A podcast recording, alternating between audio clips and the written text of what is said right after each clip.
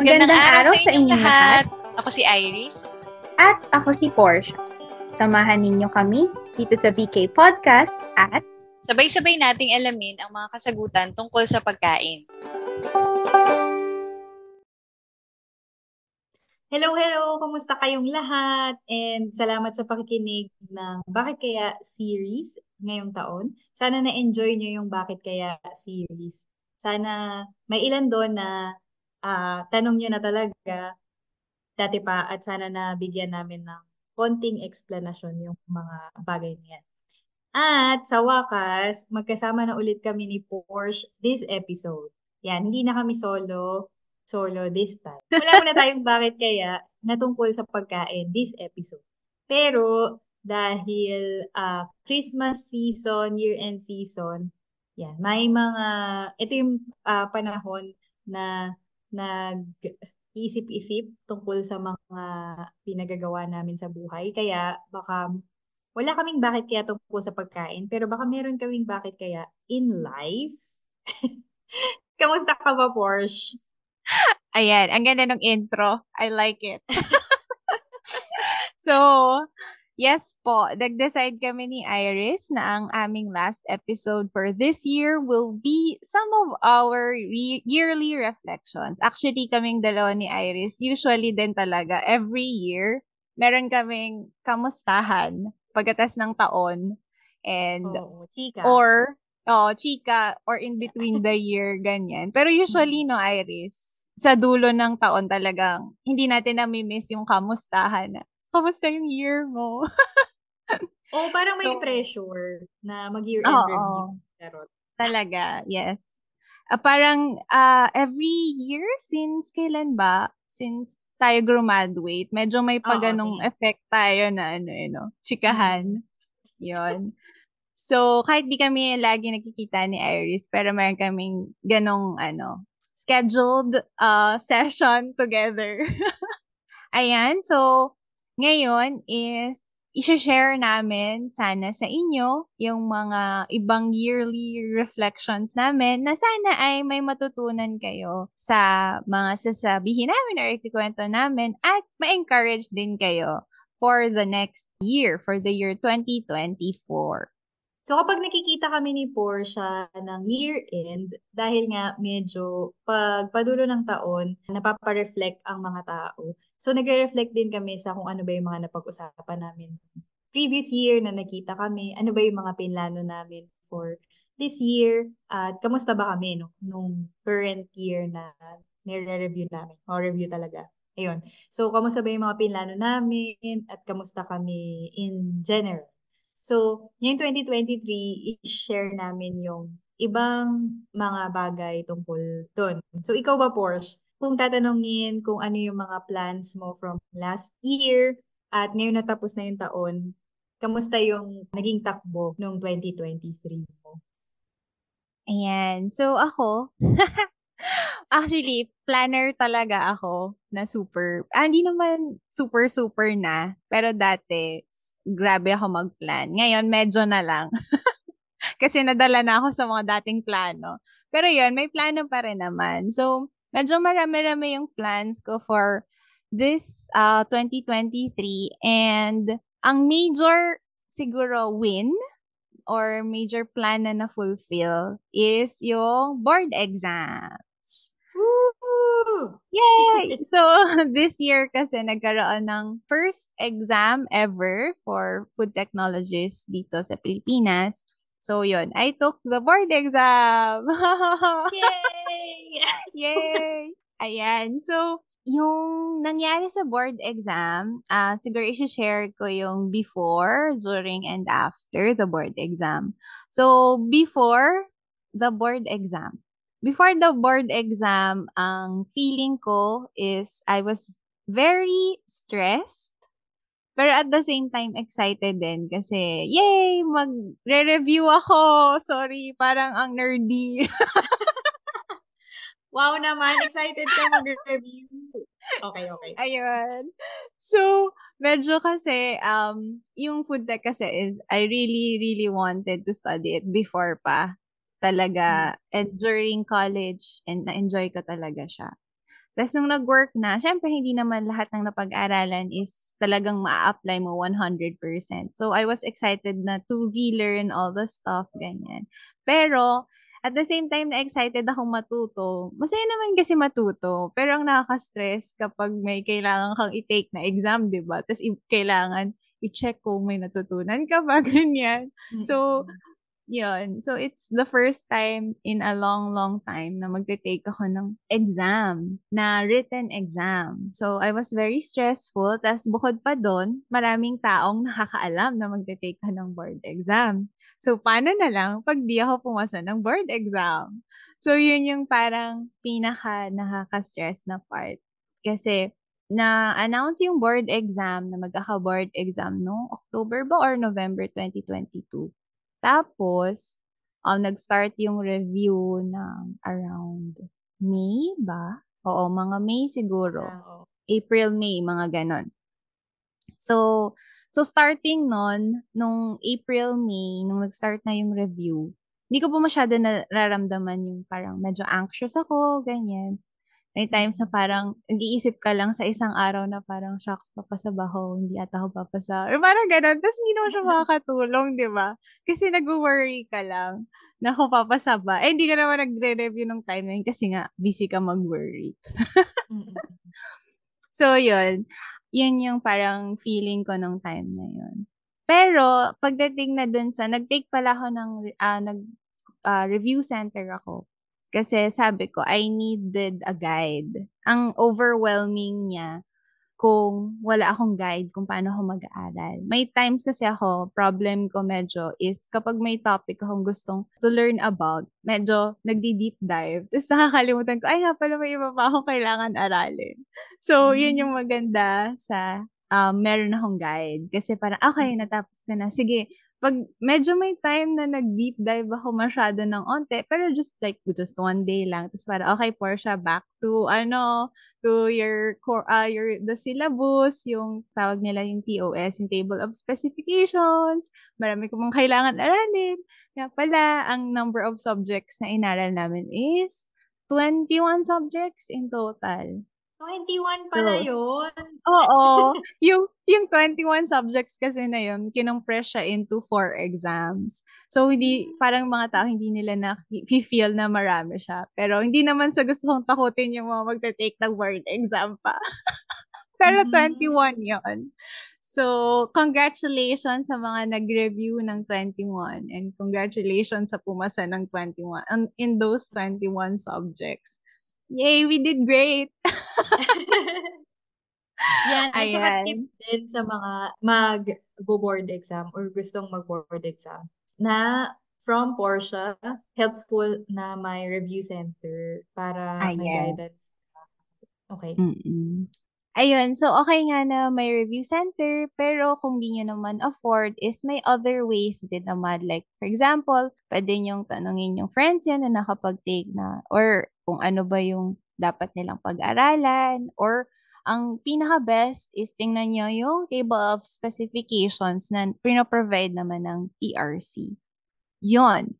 During din ng review, uh, medyo na-feel ko yung nostalgia kasi actually ako yung isa ko sa mga taong nag-keep ng notes from college. As in, com- Oh. kompleto ko lahat. Lahat ng yung handwriting ko, ng notebook ko for every food tech subject. Ganyan. Tapos, uh, may time din na parang, uy, ang ganda pala ng sulat ko nung college kasi sulat na ako ng sulat. Ganyan.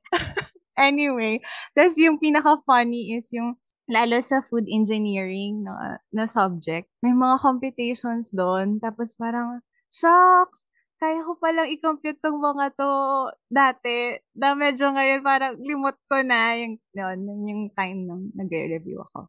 Yun yung mga nostalgia moments na Oh. fun siya i-recall. Tapos yung mga times na, ano, para, oy, nung bata pa ako, ganyan. Na ganito yung mga with my friends, with my food tech friends, and other college friends. Yun. So, medyo na pa memory lane si ate girl nyo. Tapos yun, Mm. na-distract na naman. mga, mga few days lang naman. Every now and then, parang ganyan.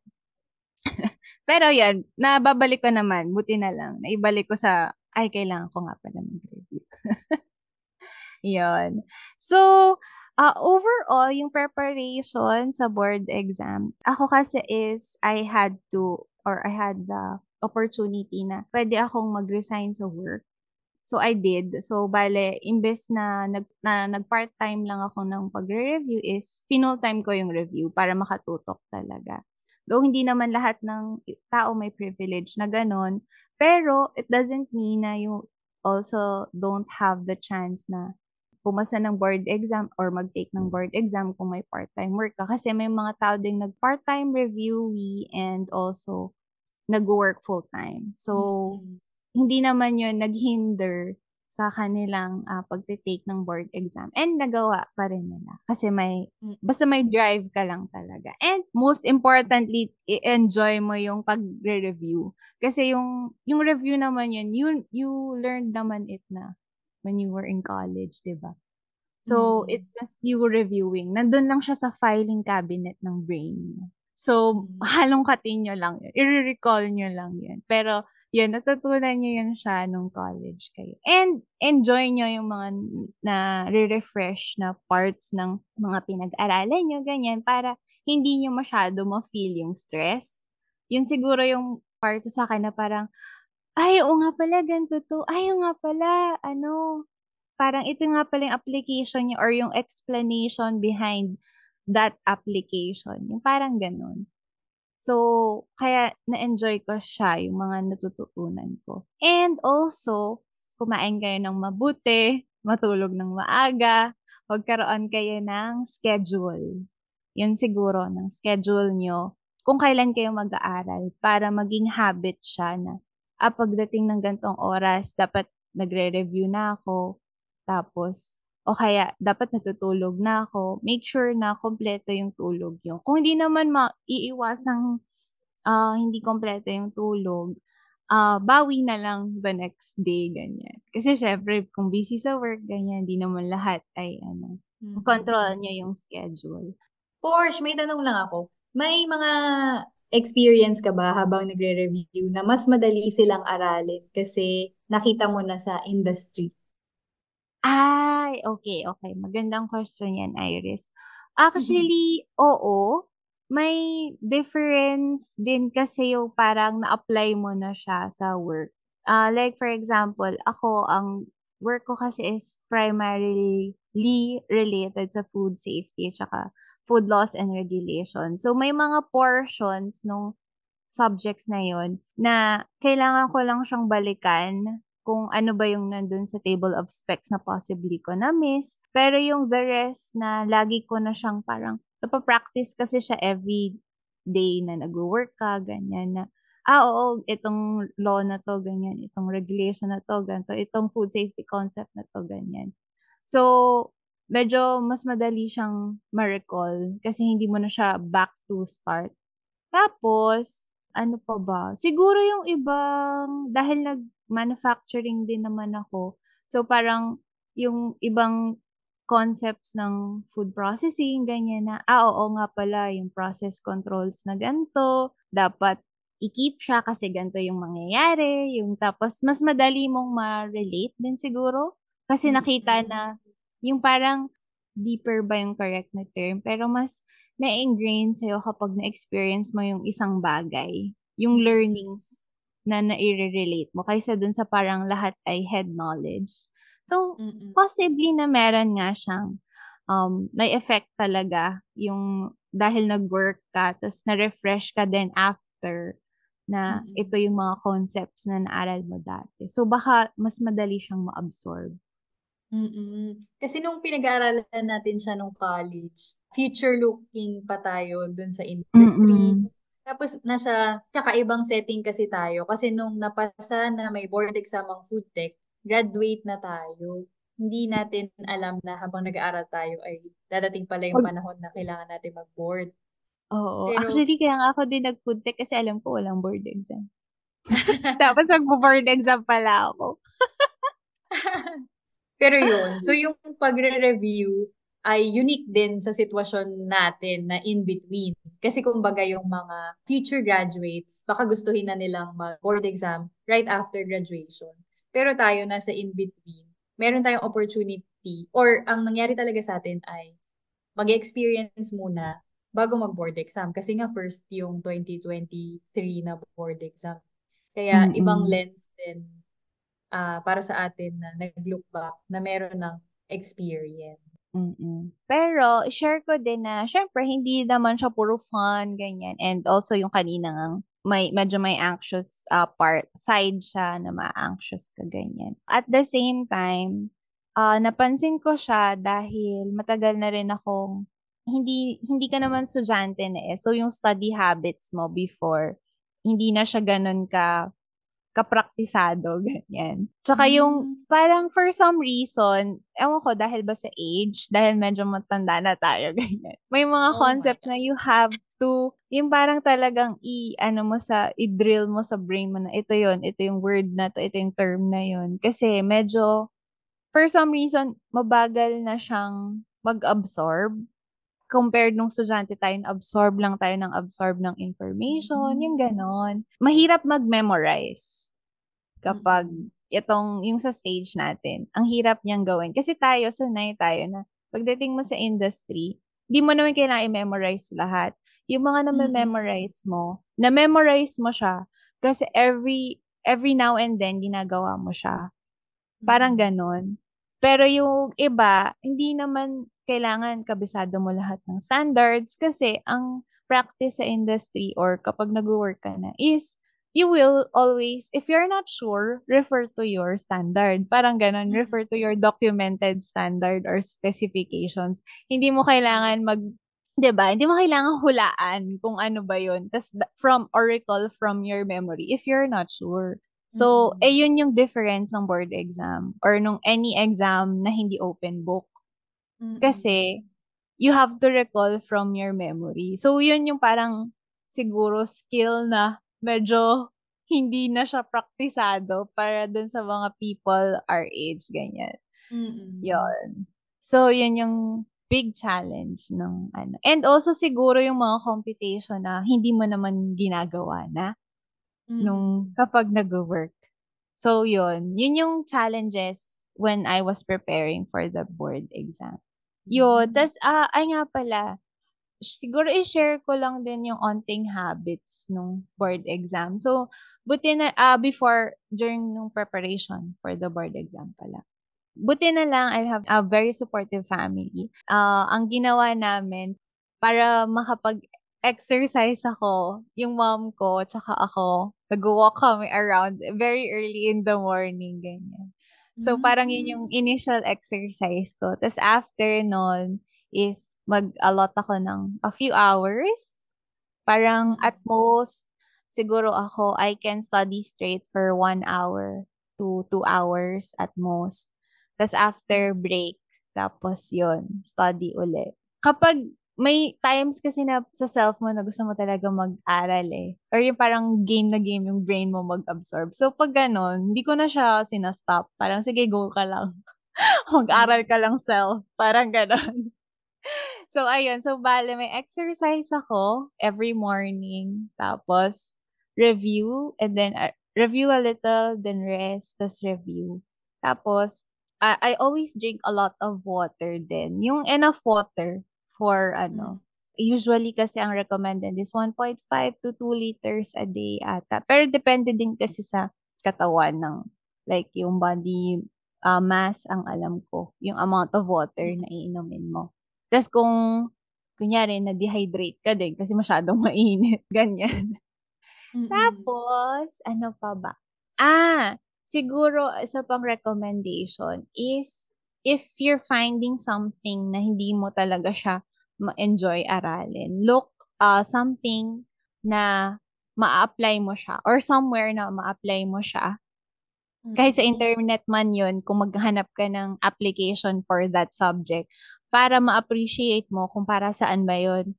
Kasi may times na, di ba, bakit ba tayo nag-aaral? Para saan ba itong inaaral ko? Usually, ganun yung question. Eh. Pero pag, if you know, bakit, ka, bakit mo siya pinag-aaralan, bukod sa kailangan mo siya para sa board exam, mas madali siyang ma-retain sa brain, siguro. Or, it's just me personally. Kasi, alam ko yung use nun.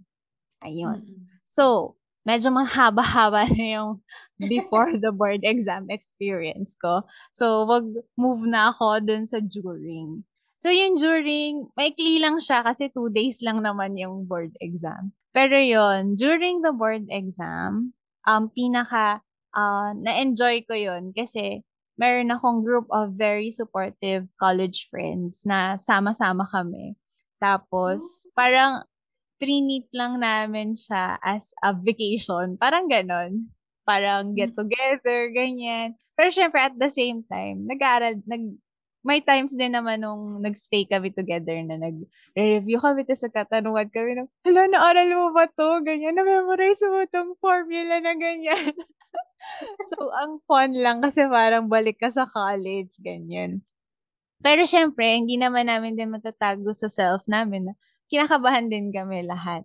Pero Mm. very helpful siya na kahit ila, isa or dalawa lang kayo na group of friends na talagang support sa isa't isa, it's a very big help. Kasi parang, alam mo yun, hindi lang ikaw nag-iisa dun sa hakarapin mong challenge. Parang ganun yung feeling niya.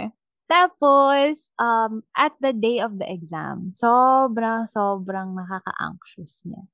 Pero, yun yung part na dapat uh, hindi ka magpapatalo dun sa pag-worry, overthink mo or pag-worry mo. Kasi pag naunahan ka nun, baka wala kang masagot sa exam. Ang nakatulong sa akin is, I really prayed a lot. As in, prayed a lot. Ay, sabi ko, Lord, bahala ka na. Para ganun. Basta, nag-aral ako. Ako kasi, personally, um, siguro hindi lahat alam ng friends ko, kung may makikinig mang friends na iba dito sa podcast na to, is that I really enjoy taking exams kahit nung college. Tapos, ang measurement ko ng um, parang successful yung isang exam is kapag na-enjoy ko siyang sagutan. Parang ganon. oh. kahit na, kahit na mahirap siya or kahit na parang feeling ko wala akong masagot. Yung feeling lang na na nag-aral ako ng maayos. Tapos, I did my best. Yung questions lang talaga, hindi ko alam kung paano sagutin. Okay lang yung ganun. May-enjoy ko pa rin yung exam. Pero ayoko yung ma-feel na parang sana inaral ko to, ganyan. Sana. Yung parang ganun. Na parang may nasag masaya naman ako pag may nasagutan ako. Pero sobrang sad ko pag kahit isang item wala akong masagot. Yun. So, I was looking forward to enjoy the exam. Ewan ko, weird lang siguro ako. Natutuwa ako pag-take ng exam. Pero at the same time, kinakabahan din ako. Siyempre, may grade yun eh. Pero yun. So, yun yung goal ko na ma-enjoy lang yung exam, enjoy magsagot. Kaya dati, nung college, pagkatabi kita, tas nag exam tayo, uh, I mean, kahit sinong kaklase, ganyan. Minsan, kinakausap ko yung self ko or kumakanta ako, ganyan. Tapos, I just find ways to enjoy the exam. Ayun. Tapos, nung uh, exact nung time na nung exam, yun, I was very careful then on shading at saka dun mm. sa pagbasa ng mga items. Ayun, and then also, I think what helped then during the exam was to think positively. Mahirap mm-hmm. siya and I think for other people very hard siya. Pero yung parang how do you think positively? Ang ginawa ko nun is just be thankful for every little thing. So ito yung natatawa ko na parang joke ko din sa mga friends ko nung, nung nag-take ako ng board exam, ang hirap ng exam. Mahirap yung exam talaga. May times na parang, anong sasagutin ko dito? So, ang ginawa ko, nag-elimination na lang ako ng process of elimination. Siyempre, may kasamang logic naman yun. Bakit i-eliminate mo to? Parang ganyan. So, may ganun ka namang tanong sa self mo. Hindi naman siya hula lang basta-basta. Ayan. So, ayun. So, ang ginawa ko nun is, parang, first thing in the morning, parang be thankful na nakarating ka sa venue, safe. Na nakagising ka ng umaga. Kasi, paano kung na, na late ka ng gising, edi na-miss mo yung exam, di ba? And also, ano pa ba? ah, yun, yun, naging thankful ako dun sa lighting. Na-appreciate ko yung lighting ng venue namin. Ang ganda ng lighting. Kitang-kita ko yung veins sa arms ko. Tapos parang, wow, may ganito palang lighting. Isang Lazada kaya nila nabili to. yung parang ganun, just ano, ano ba, entertain yourself para hindi mo masyado maisip yung hirap ng exam. Tapos, ma- yun, ay, tas yung may time din na na-appreciate ko, uy, ang sarap ng snack na nadala ko. Yay! Parang ganon. Mga Mm. little things. Siyempre, yun yung mga ano lang, malilit na portions ng exam. Kasi majority ng portion ng exam, nagsasagot ka at nasa-stress ka sa pagsagot mo. At masakit, masakit yung leeg mo, nasi-CR ka na, pero yung mga ganon. So, ayun.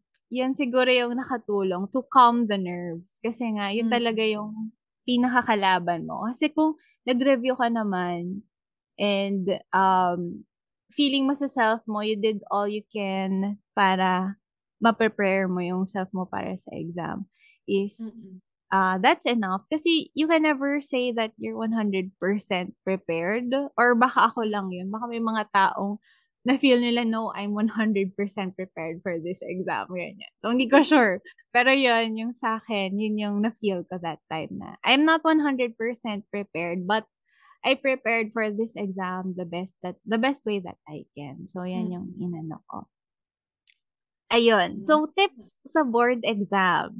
During the board exam. Yun. So, ah, magbaon kayo ng food. Pero wag naman sobrang dami kasi hindi ka naman magpipiknik doon. Yung sakto lang.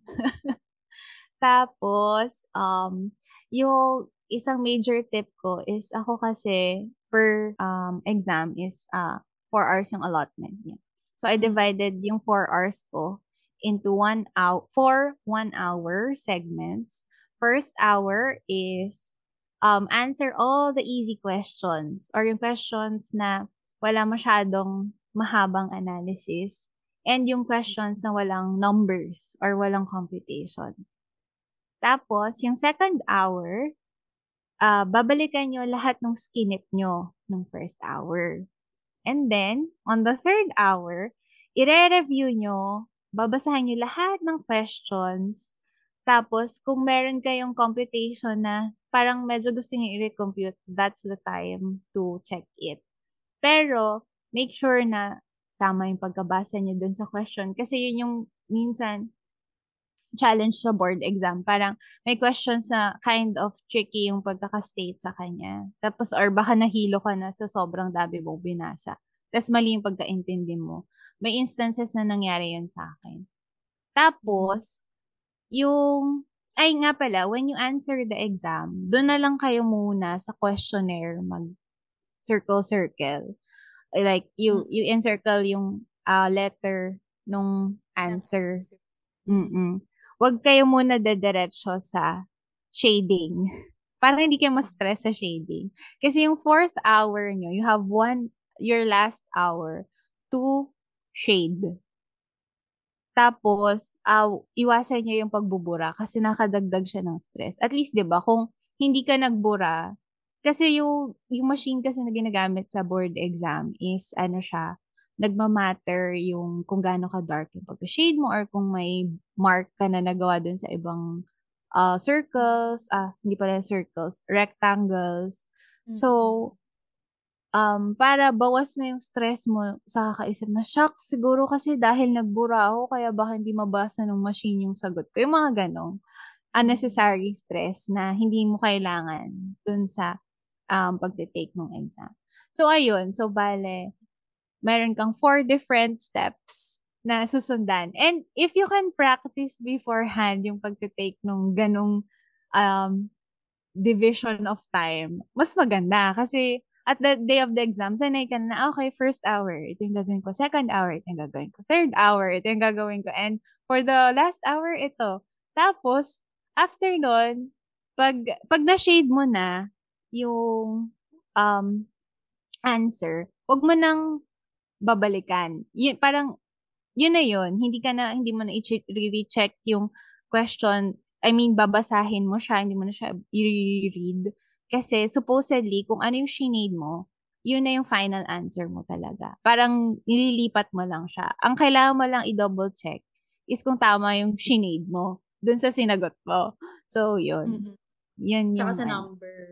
Mm, sa number. Mm-mm. Hmm, So, may yun. ganun pala.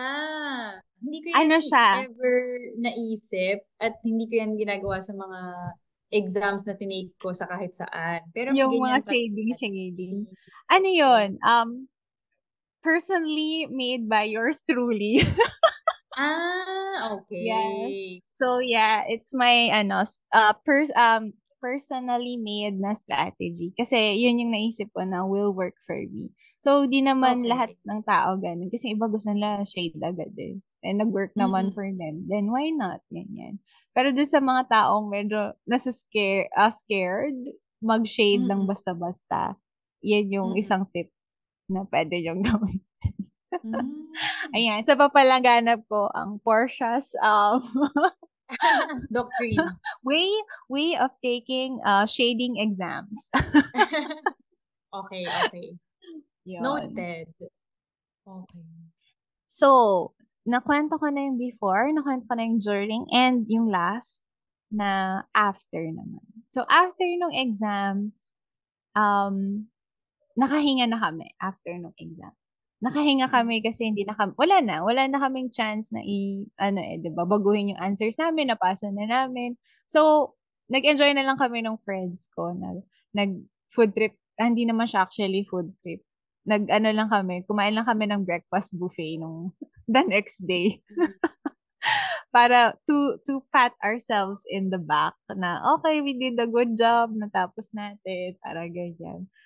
Siyempre, may period din na mag-worry ka dun sa results. Lalo na dun sa next, um, siguro two to three days before the results. Yun. Medyo super hindi ako makatulog. Tapos, nire-refresh ko every now and then yung results. Yun. Tapos, tinatry ko lang i-distract yung sarili ko. Nanonood lang ako ng mga ano. Nag, tinatry ko mag-relax. Nanonood ng YouTube, ganyan, ng movies, para hindi ko maisip na may exam akong results na hinihintay. Pero, pag nalaman mo na pumasa ka na, iba yung relief na parang, ah, hindi na ako magte-take ng exam uli, hindi ko na pagdadaanan yung pagre-review na yun. Masaya siya, masaya mag-review, pero ayoko na siyang gawin uli na mape-pressure ako na Mhm. aralin yung lahat in just a few months. Parang okay siya aralin personally ng ako lang at my own pace, pero hindi ko na siya ulitin ng ganun. And yay, Mhm. thank you Lord, kasi hindi ko na kailangan ulit gawin yun. Pero, Wait, wait, wait. mm, yes. Ah, sorry. Sorry. So, go, go. nalaman mo na yung results Oo. na nakapasa on the day. Ano naman yung feeling ng hindi lang pumasa, pero nag-top pa? Ayun, hindi ko talaga ina-expect na mangyayari yun. Kasi nga super hirap ng exam. Tapos parang, wala, hindi ko siya tiningnan. Yung never sumagi sa isip ko na ka- kailangan ko tingnan yung, yung, yung top. Kasi bakit, bakit ako mapupunta doon? Hirap na hirap na ako sa ano. Gusto ko lang pumasa. Ganyan. Pero yun, nakita, wow, thank you Lord, kasi nandun ako. Tapos parang, um, fun, fun fact din, kasi nung start of the year, may, parang pinag-pray ko naman siya, na parang sabi ko, Lord, sana makatop ako, ganyan. Pero kung hindi na naman, okay lang, basta pumasa, ganyan. Parang ganun lang. Nag-pray lang ako ng ganun. Tapos, di ko alam na, parang, wow, answered prayer pala siya. Yun. So, thank you, Lord, Ooh, for that. Yay! Ayun, so, very, ano siya, parang surprising na nangyari. Actually, hanggang ngayon, hindi ko alam kung anong mafe-feel ko. Basta ako sa self ko, ang goal ko lang kasi talaga is pumasa. Ma-happy akong pumasa.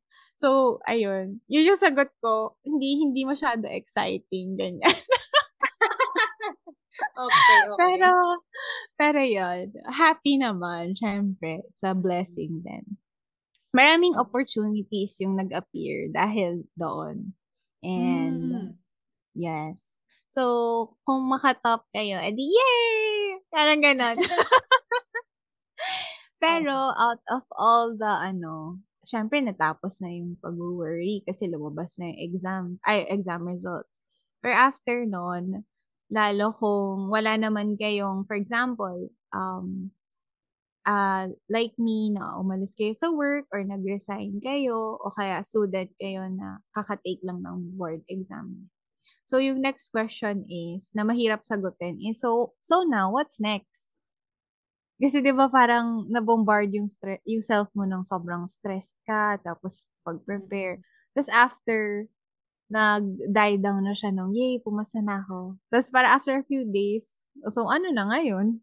Kasi 'di ba hindi naman nag-e-end on lang yung ano yun, yung everything. After no exam, wala ka nang gagawin. So, yun yung parang pinaka-isa sa mahirap na question. So, ngayon, ano nang gagawin mo? Yun.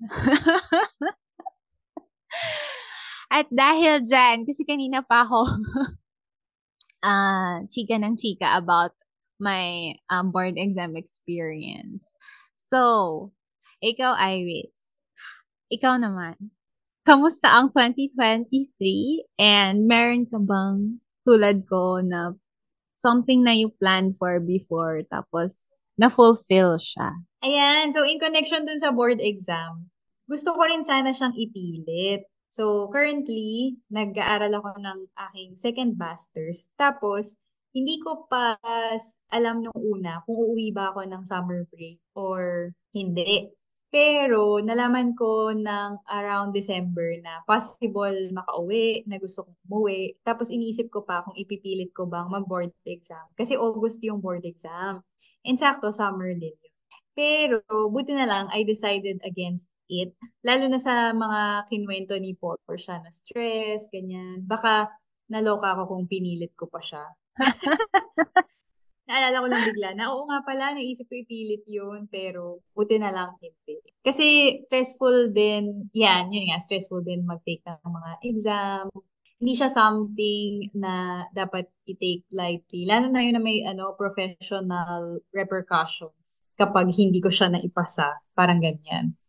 Pero in terms of plans, yun nga, ang plans ko lang naman ng 2023 ay mag-aral. Kasi nag-apply ako for a scholarship abroad noong 2022. Tapos, alam ko naman na dalawang taon yung itatagal ng program. So, this 2023, ang naka-program lang sa utak ko ay estudyante ako. Para lang mapag-usapan yung before, during, and after nung program. Kahit na 2022 pa yung before nung program. Ang nag-push kasi sa akin, sa tingin ko, ay yung pandemic. Kasi parang ang daming nagbagong plans nung pandemic. Esakto, yung master's ko sa UPLB, natapos siya during the pandemic. So medyo disillusioned ako kasi nung tinitake ko yung master's na yun, iba yung na-imagine ko na ending niya. Pero nag-end siya in the middle of the pandemic. So medyo nakakalungkot yung part na yun. Tapos may dumating sa akin na trabaho na opportunity sana to travel. Pero dahil pandemic nga, syempre na-transition yon online. So medyo nalungkot ako. Pero habang nasa kalagitnaan ng pandemic, feeling ko hindi lang naman ako yung nag-iisang tao na ang daming inisip na goals after after ng mga restrictions, yan. Parang sabi ko, gusto ko pang makita yung mundo bago siya tuluyang sirain ng mga tao. yan. So medyo naging uh, towards doomsday yung mga pag-iisip ko nung pandemic. Pero yun, ang dami kasing nangyayari na parang napaisip ka na isa lang pala yung buhay. So, gawin mo na lahat ng gusto mong subukan yun, sinubukan kong mag-apply. Tapos gusto ko na rin naman talagang mag-linya sa sustainability sector. Esakto, nung taon na yun, nagkaroon ng scholarship para sa program na food science plus sustainability. Eh, lagi, ang mga nakikita kong program abroad at locally ay laging food science lang specific. Tapos environmental science specific. Walang naghahalo sa kanila. So, nung may nakita akong program na combination, sustainable food systems na program, sinubukan kong mag-apply. Yan. Tapos, uh, fortunately, natanggap naman. Tapos, yun nga, ang aking 2023 ay dedicated sa pag-aaral. So, during the program, nung umpisa, medyo overwhelming yung dami ng information kasi na-expose ako sa ibang culture, sa ibang lingwahe, sa ibang pagkain. Pero at the same time, uh, tinake advantage ko din yung pagkakataon na uh, matutuhan yung mga pagkain kung saan mang bansa kami nandun. So, ang dami kong uh, food tour na pinuntahan. So, mga museum na nagkukwento tungkol sa history ng pagkain dun sa lugar na yun. So, nagpunta ako sa beer museum, sa chocolate museum, fries museum, cheese museum. And yung iba dyan ay shinare ko din dun sa iba namin. Bakit kaya episodes? Yan. Yung mga natutuhan ko sa pagbisita ko sa mga lugar na yun, shinare ko din sa ibang episode. Tapos, iba rin yung experience na makatrabaho or maging kaklase yung uh, iba't ibang lahi. Kasi yung klase namin ay galing sa iba't ibang parte ng mundo. So, minsan may mga group work. So, may mga katrabaho kami. Siyempre, tatlo kaming Pilipino dun sa program. So, siyempre, maa-assign at maa-assign kami sa group na hindi kami magkakasama. So, iba din yung experience na matuto sa kung paano magtrabaho yung ibang lahi. Yan. So, meron mga advantage at disadvantage din. Natutuhan ko na yung ibang education system, hindi English.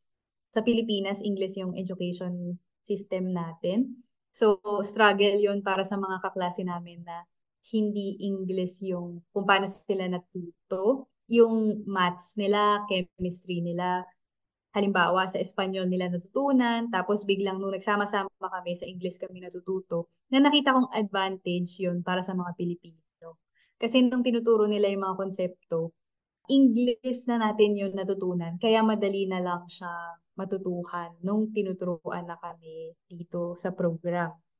Tapos, na-realize ko din during the program na meron talagang edge at galing yung mga Pilipino na maganda rin talaga yung training natin sa Pilipinas. So una nga, yung lengguwahe sa kung paano tayo tinuturuan. So English na. So medyo pagdating sa aspeto na yun, hindi na mahirap mag-catch up.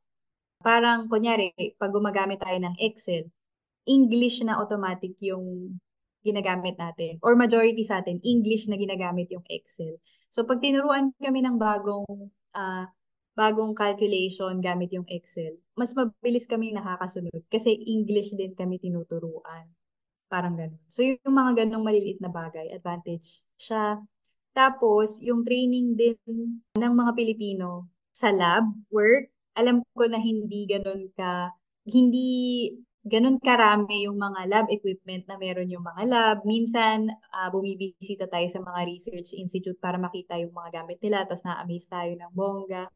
Pero, yung lab natin, minsan, yung mano-mano, may advantage siya sa pagdagdag ng skills. So, kunyari, yung micro, yung pinagdaan natin na micro, gumagamit tayo ng plates na babasagin, tapos ino-autoclave yun, or pine-pressure cooker. So, alam natin yung principles kung bakit ganito paganahin yung pressure cooker, etc. Yung dito sa ibang bansa, meron na silang mga automatic na mga bagay. Pero dahil nalaman natin yung lahat ng principle, dahil nagmano-mano tayo, mas naintindihan natin siya, mas may skills tayong uh, i-execute yung mga lab work, mga ganong bagay. So, yun yung mga nakikita kong advantages. At tapos, grabe din yung training natin sa pagsulat ng scientific reports. So, nakita ko na isa yon Ang alam ko, kunyari sa atin, Porsche sa LB, ni-require tayo ng English 2. 'Di ba Para maturuan ng scientific writing.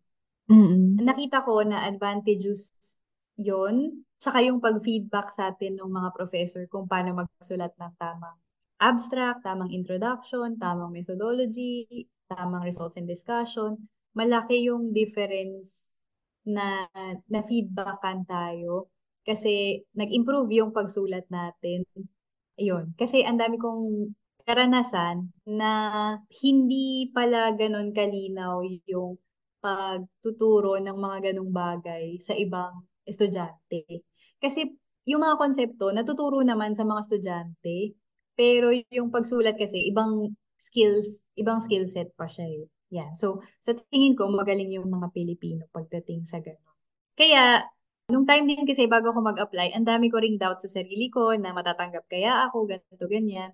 Pero nung natanggap na ako at nakita ko na may ibubugay yung mga Pilipino, naisip ko na dapat mas marami pa tayong Pilipino na kumbinsihin or i-encourage na mag-apply ng scholarship kung gustong mag-apply, kung gustong mag-aral ulit. Na wag mo intimidate sa scholarship ng ibang bansa kasi magaling naman talaga yung mga Pilipino. Ayan. Pero kung may mga interesadong mag-aral abroad na naghahanap ng scholarship, ang tingin ko lang na masasabi kong uh, dapat i-consider, lalo na sa ating mga Pilipino, la- na hindi naman lahat tayo ay may extra source of income or hindi lahat tayo ay nakakaluwag. Ang malaking bagay na dapat i-consider sa paghanap ng scholarship ay yung uh, allowance ng scholarship kung kasya ba dun sa cost of living nung country, nung bansa na pupuntahan nyo.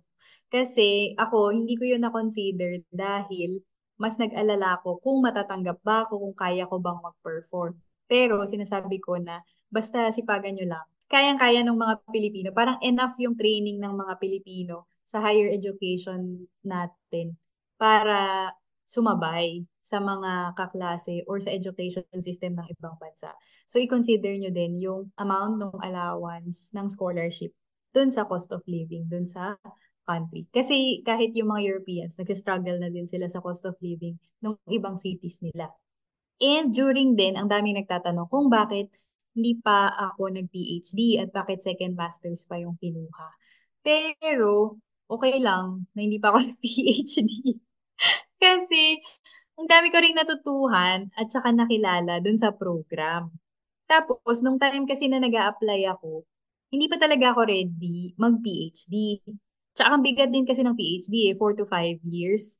Tapos kung abroad pa siya gagawin, parang 4 to 5 years yon sa isang bansa. Eh, nung time na nag apply ako, hindi pa ako nakaalis ng Pilipinas. So, wala pa akong idea sa kung paano mamuhay sa ibang bansa.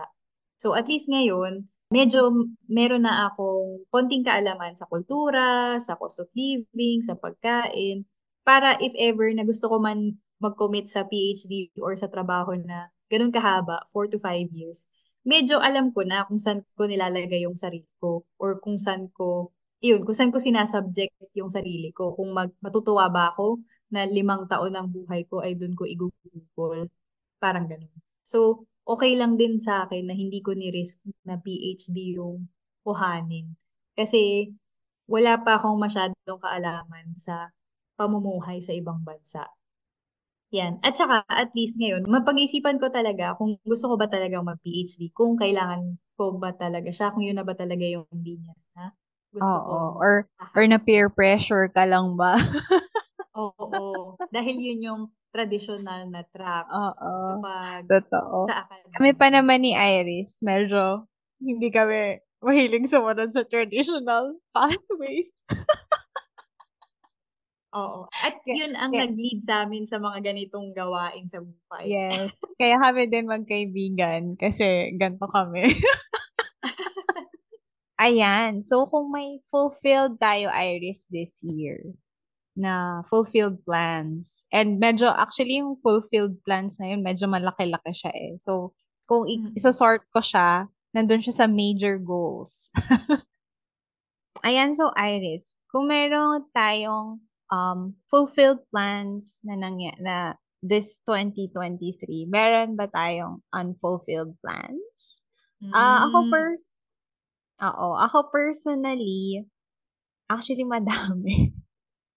Kasi nga, hmm. being the planner self I am, marami akong plinan. Nasobrahan ata. Yun. So, unfortunately, do sa marami kong plinano, marami ding hindi na tupad. Ah, okay. So, Porsche, gusto mo bang i-share kung ano yung mga unfulfilled na yan? Ah, yes. Sige. share ko lang, pero hindi ko naman siya sobrang idedetalye kasi baka too much mm-hmm. information pero ayun. So, marami akong plans for this year. As in, super dami niya nga. And ano, meron akong three major plans and merong marami-raming minor plans. Pero dun sa three major plans ko, one out of three, three lang yung natupad. So, yung one na yun is yung pumasa ng board exam. So, pero, di ba, it's still a, ano, a thing to celebrate. Kasi, at least, di ba, one out of three na, na-fulfill ko. So, yung, um, yung isa pa dun sa three major plans is yung, um, ano siya, it's out of my hands. Parang, nakapag-apply naman ako sa kanya, pero hindi ako natanggap. Parang gano'n.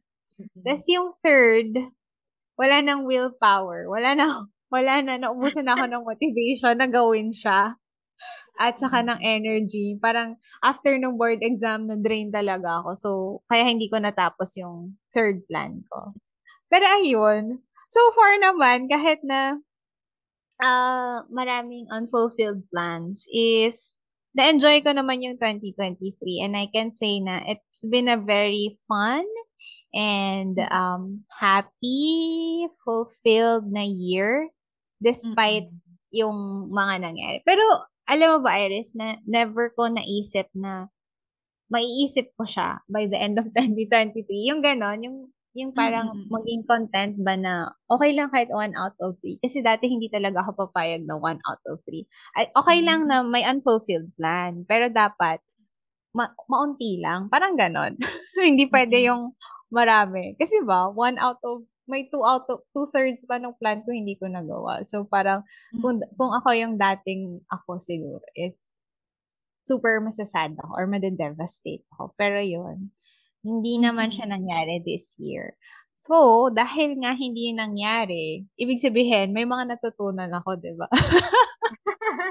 Kasi na-realize ko sa self ko na, ah, uh, hindi din pala okay na to set too much na big goals or heavy goals. Lalo na kung yun, yung goals na yun is may malaki kang part na yung parang ikaw lang talaga yung mag yung kailangan na parang gagawa para ma-fulfill yun. Yung wala kang katulong dun sa pag-fulfill mm-hmm. ng goals na yun. Kasi sobrang burdensome niya sa, sa, sa, sa sarili mo, parang ganun. So, okay ka mag-goals ng big goals na medyo madami-dami. Kung dun sa ibang goals na yun ay may makakatulong ka naman para i-fulfill sila. Pero like mm-hmm. yung mga medyo ikaw lang talaga, ikaw yung pinaka-driving force siguro it's okay to set just one, ganyan, para hindi ka mo din masyado ma-pressure or alam mo yun, meron din kasi syempre, hindi ko naman masasabing kahit na okay lang na hindi na fulfill yung two-thirds ng major goals ko. May part na din na parang na-learn niya na lang na i-accept na, ah, hindi mo talaga siya matatapos. Yung parang ganon. na parang be more forgiving lang sa self mo na parang, ah, okay lang yan, sige, try mo na lang next year ulit. Parang gano'n. Mm-hmm. So, siguro yun yung parang pinaka-major lesson na nabigay nung, ano, unfulfilled goals is don't be too hard on yourself kung may goal ka na hindi na-meet. Kasi, mm. diba, yung goals naman, parang, it's just to guide you kung ano yung gagawin mo this year, lalo kung um, wala ka namang maisip na gagawin. At least may goal ka. Mm-hmm. So, parang, yung medyo after the year, may in-expect ka na, ah, na-fulfill ko na to, or something like, something to celebrate, ganyan. Mm-hmm. So, siguro, yun yung parang isa sa major lesson dun sa unfulfilled plans. Mm-hmm. Ikaw ba, Iris, did you have any unfulfilled plan this 2023?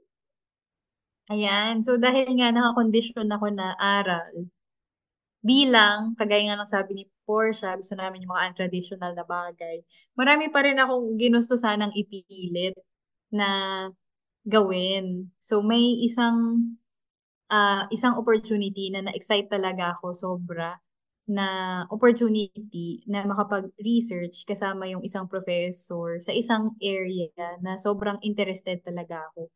Pero, untraditional route nga yun. Uh, estudyante talaga ako. Pero hindi natuloy kasi komplikado yung mga setup, yung visa, mga ganong bagay. Hindi talaga hindi siya, hindi,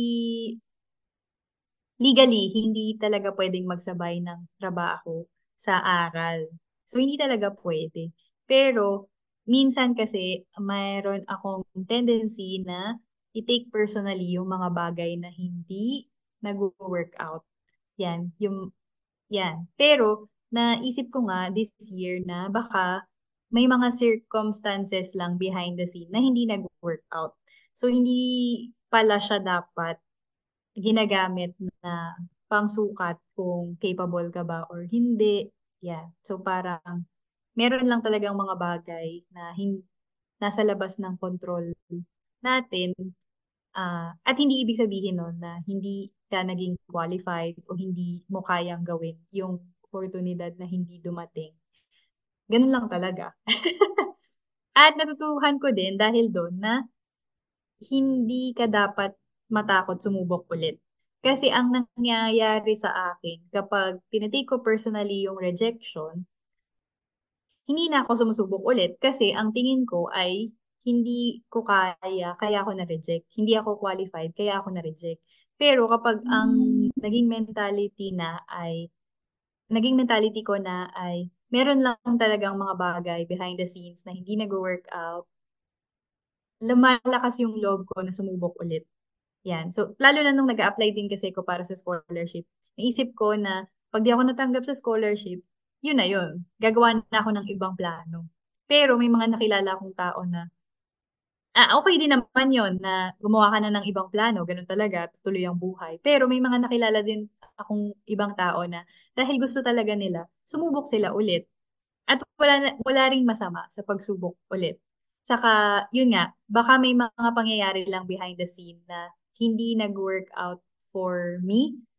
Lalo na dun sa mga pagkakataon na gusto ko talagang ipilit, lalo na na kung lalo na minsan na yung mga gusto ko naman talagang ipilit ay evidently in the surface ay mahirap na talagang ipilit. Tapos pinagpipilitan ko pa din. Yan. Pero hindi ibig sabihin na pag hindi nag-work out ay hindi nakarapat dapat. Na para sa akin, kung hindi natupad, ah tinatanong ko na yung sarili ko, o may deadline ba talaga yan? O ikaw lang nag-i-impose sa sarili mo ng deadline? Na baka kung wala namang deadline yan at ikaw lang nagsasabi sa sarili mo ng deadline, baka naman pwede mong subukan ulit sa susunod na pagkakataon. Subok lang ng subok. Na ang natutuhan ko ay hindi na i-define yung mga kakayahan ko sa mga rejection na na-receive ko. Pero, i-focus ko na lang yung energy ko dun sa mga wins na natanggap ko para mas lalo ko pang subukan yung ibang oportunidad pa. Na huwag ko isarado yung isip ko na dun sa mga, dahil sa mga rejection. Pero, mas buksan ko pa yung isip ko at i-focus dun sa mga wins. Yan. Kasi masyado nang harsh yung mundo. Yun nga, kagaya ng sabi ni Porsche, na wag masyadong harsh sa sarili. Masyado nang harsh yung mundo. Kung masyadong harsh yung goals na sineset ko para sa sarili ko. Tapos masyadong harsh yung standards na sineset ko para sa sarili ko. Um, ang hirap ng mabuhay. So, yun. Parang pinapaalalahanan ko yung sarili ko na i-celebrate yung wins. Although hindi siya yung default thinking mode, kailangan actively paalalahanan mo yung sarili mo na maging mabait ka sa sarili mo. Parang ganun. Yes, agree. So, ito ba yung reason, Iris, kaya tayo magkaibigan? Kasi ganun, same tayo ng way on how we think. Ayan, so ako rin kasi nga, ganun, yun din. I'm learning na, yung to appreciate the small things. Kahit, yun nga, kahit super simple lang niya. Kasi parang na-realize ko, we, kung parang kahit you're very grateful for even just the small things in life. Like, for example, uy, na-meet ko yung mga friends ko this year na ang nung pandemic, hindi ko sila ever ma-meet ng face-to-face. Pero ngayon, kahit once a year lang, nakapag-meet kami. Tapos Mm. parang, ah, ang, ang, ang happy lang, ma, ano, yung ma-feel mo na you're, you're cared for and that there's people around you who support you, very happy for what you have achieved, yung mga ganon. So, parang nakakatulong siya talaga. And also, yun nga rin, may friend din ako na dahil nga hindi ko na-meet yung isang goal ko this year, sabi niya sa akin, okay lang yan, Porsche.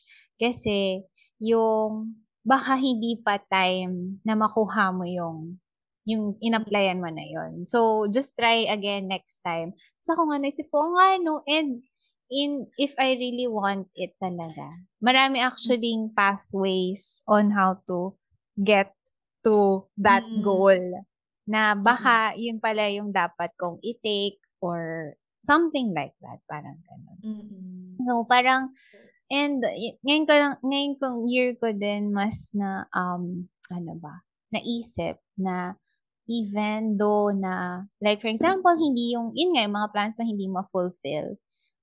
Actually, merong isa kang nagigain doon sa kahit rejection man yun or hindi na-fulfill na plan na. And that is you learn, you learn something from that experience. So yun na siguro yung parang pinaka, ano mo, gain mo. May na-learn ka na next time hindi mo dapat to gawin or next time ganito dapat yung gagawin mo. Or kahit sa self mo na, ah, ganito pala ako.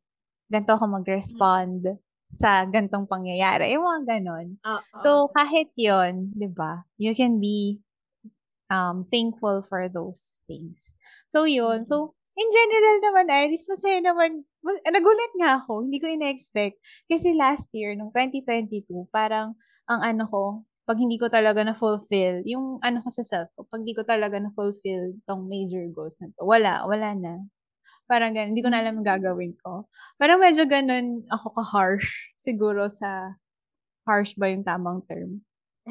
yung parang, ganun yung ano ko, thinking ko na parang, wala, wala na, parang, I'm a failure, parang ganun na. ganun yung way of thinking. So, pero ngayon, ah very surprising na wala, happy lang ako ngayon. Kahit Mm-mm. hindi naman, like, hindi naman siya naging smooth sailing, di ba? I mean, Mm. hindi naman sa hindi ako na-stress ngayong 2023. Na-stress naman din ako. May, may Mm. times din na nag-worry ako ganyan. Pero overall, parang, wala, happy lang yung 2023. Parang ganon. Saka Porsche, di ko nabanggit kanina. Sa one out of three, yung one mo, sobrang laking blessing pa din niya. Alam ko na Oh. Heart's desire mo pa din yung two out of, yung two of three. Pero, Mm-mm. um, hindi maliit na bagay yung one pa din. So, congrats Oh. ulit. Congrats. Thank you. Makamaiyak ako dyan. Pero yun, yun. Thank you, Iris. Ayun. And yung sa'yo din, actually, sobrang laking, ano niya, um, super laking adjustment na kailangan mong gawin siya. Kasi, Mm. di ba, you had, it's, ikaw lang eh, ikaw lang yung maasahan mo. Dahil nas, Mm. nasa ibang bansa ka. Tapos parang, every, ang dami mong kailangan i-adjust from culture, from adapting dun sa mga people around you, sa teaching style nila. Tapos yung sa'yo, may deadline ka lang kasi scholarship siya, di ba? So, parang Mm-mm. ganun. Tapos, ayun. Pero I'm very happy. Yung nakikita ko yung mga stories so, sa IG. So pretty yung mga places na napupuntahan. So, oh, buti naman na-enjoy ni Iris kahit nasa stress na siya minsan sa mga deliverables niya. Oo. Ewan ko ba? Yun. Hindi, eh, pero sana yung mga listeners natin may ma- may nakuhang motivation Mm-mm. dito sa episode kahit na Oo. hindi ko nag-ramble ako ng mga thoughts. Ako rin. At saka feeling ko wala masyadong organization yung thoughts ko. Ganon. so, ayan po. Medyo ano eh, ano lang talaga, ah, spon- medyo spontaneous yung ano, buong topic Oo. ng year-end uh, reflections na to. Um, Literal kapag na mas reflection. totoo, kasi usually kapag kami ni Iris yung nag-uusap, kung saan saan na kami napapadpad. So medyo, medyo okay na Ganun naman to, Iris. Oo. Actually, medyo mas okay nga to eh. Kasi 'di ba medyo may organization pa siya ng onte. Hindi lang siya basta, ano, para after nitong topic, nagsisegue na siya sa ibang topic. But then, nakip natin, nakip naman natin yung flow nung kailangan nating pag-usapan. Oo. Yan. So, sana yung mga Hmm. listeners, kung may natutunan sila sa Bakit Kaya series, sana may natutunan din sila dito sa bakit kaya natin in life. Yes, I agree. and also sana yung um uh, we also want this episode then to be yun nga an encouragement to you na uh, don't be too hard on yourselves. Lalo feeling ko maraming people yung mas naging harsher sa sarili nila nung pandemic kasi nga maraming unfulfilled plans and um, expectations na hindi na-meet, yung mga ganong bagay. Ayun na it's normal, it's okay na ganon. And it's okay to feel na disappointed. Siyempre, ganon talaga sa start. Pero, yun, we have to learn to be also to be thankful for even the little things in life. Mm. Wow! May pa ganon. Ayan. So, bago pa humaba na humaba na humaba yung ending ng episode na to. So, hanggang dito na lang muna tayo. And until the next episode, abangan ang susunod na usapang tungkol sa pagkain at sa buhay Sana marami kayong natutuhan. at nabusog kayo sa kwentuhan. Bye-bye! Bye-bye!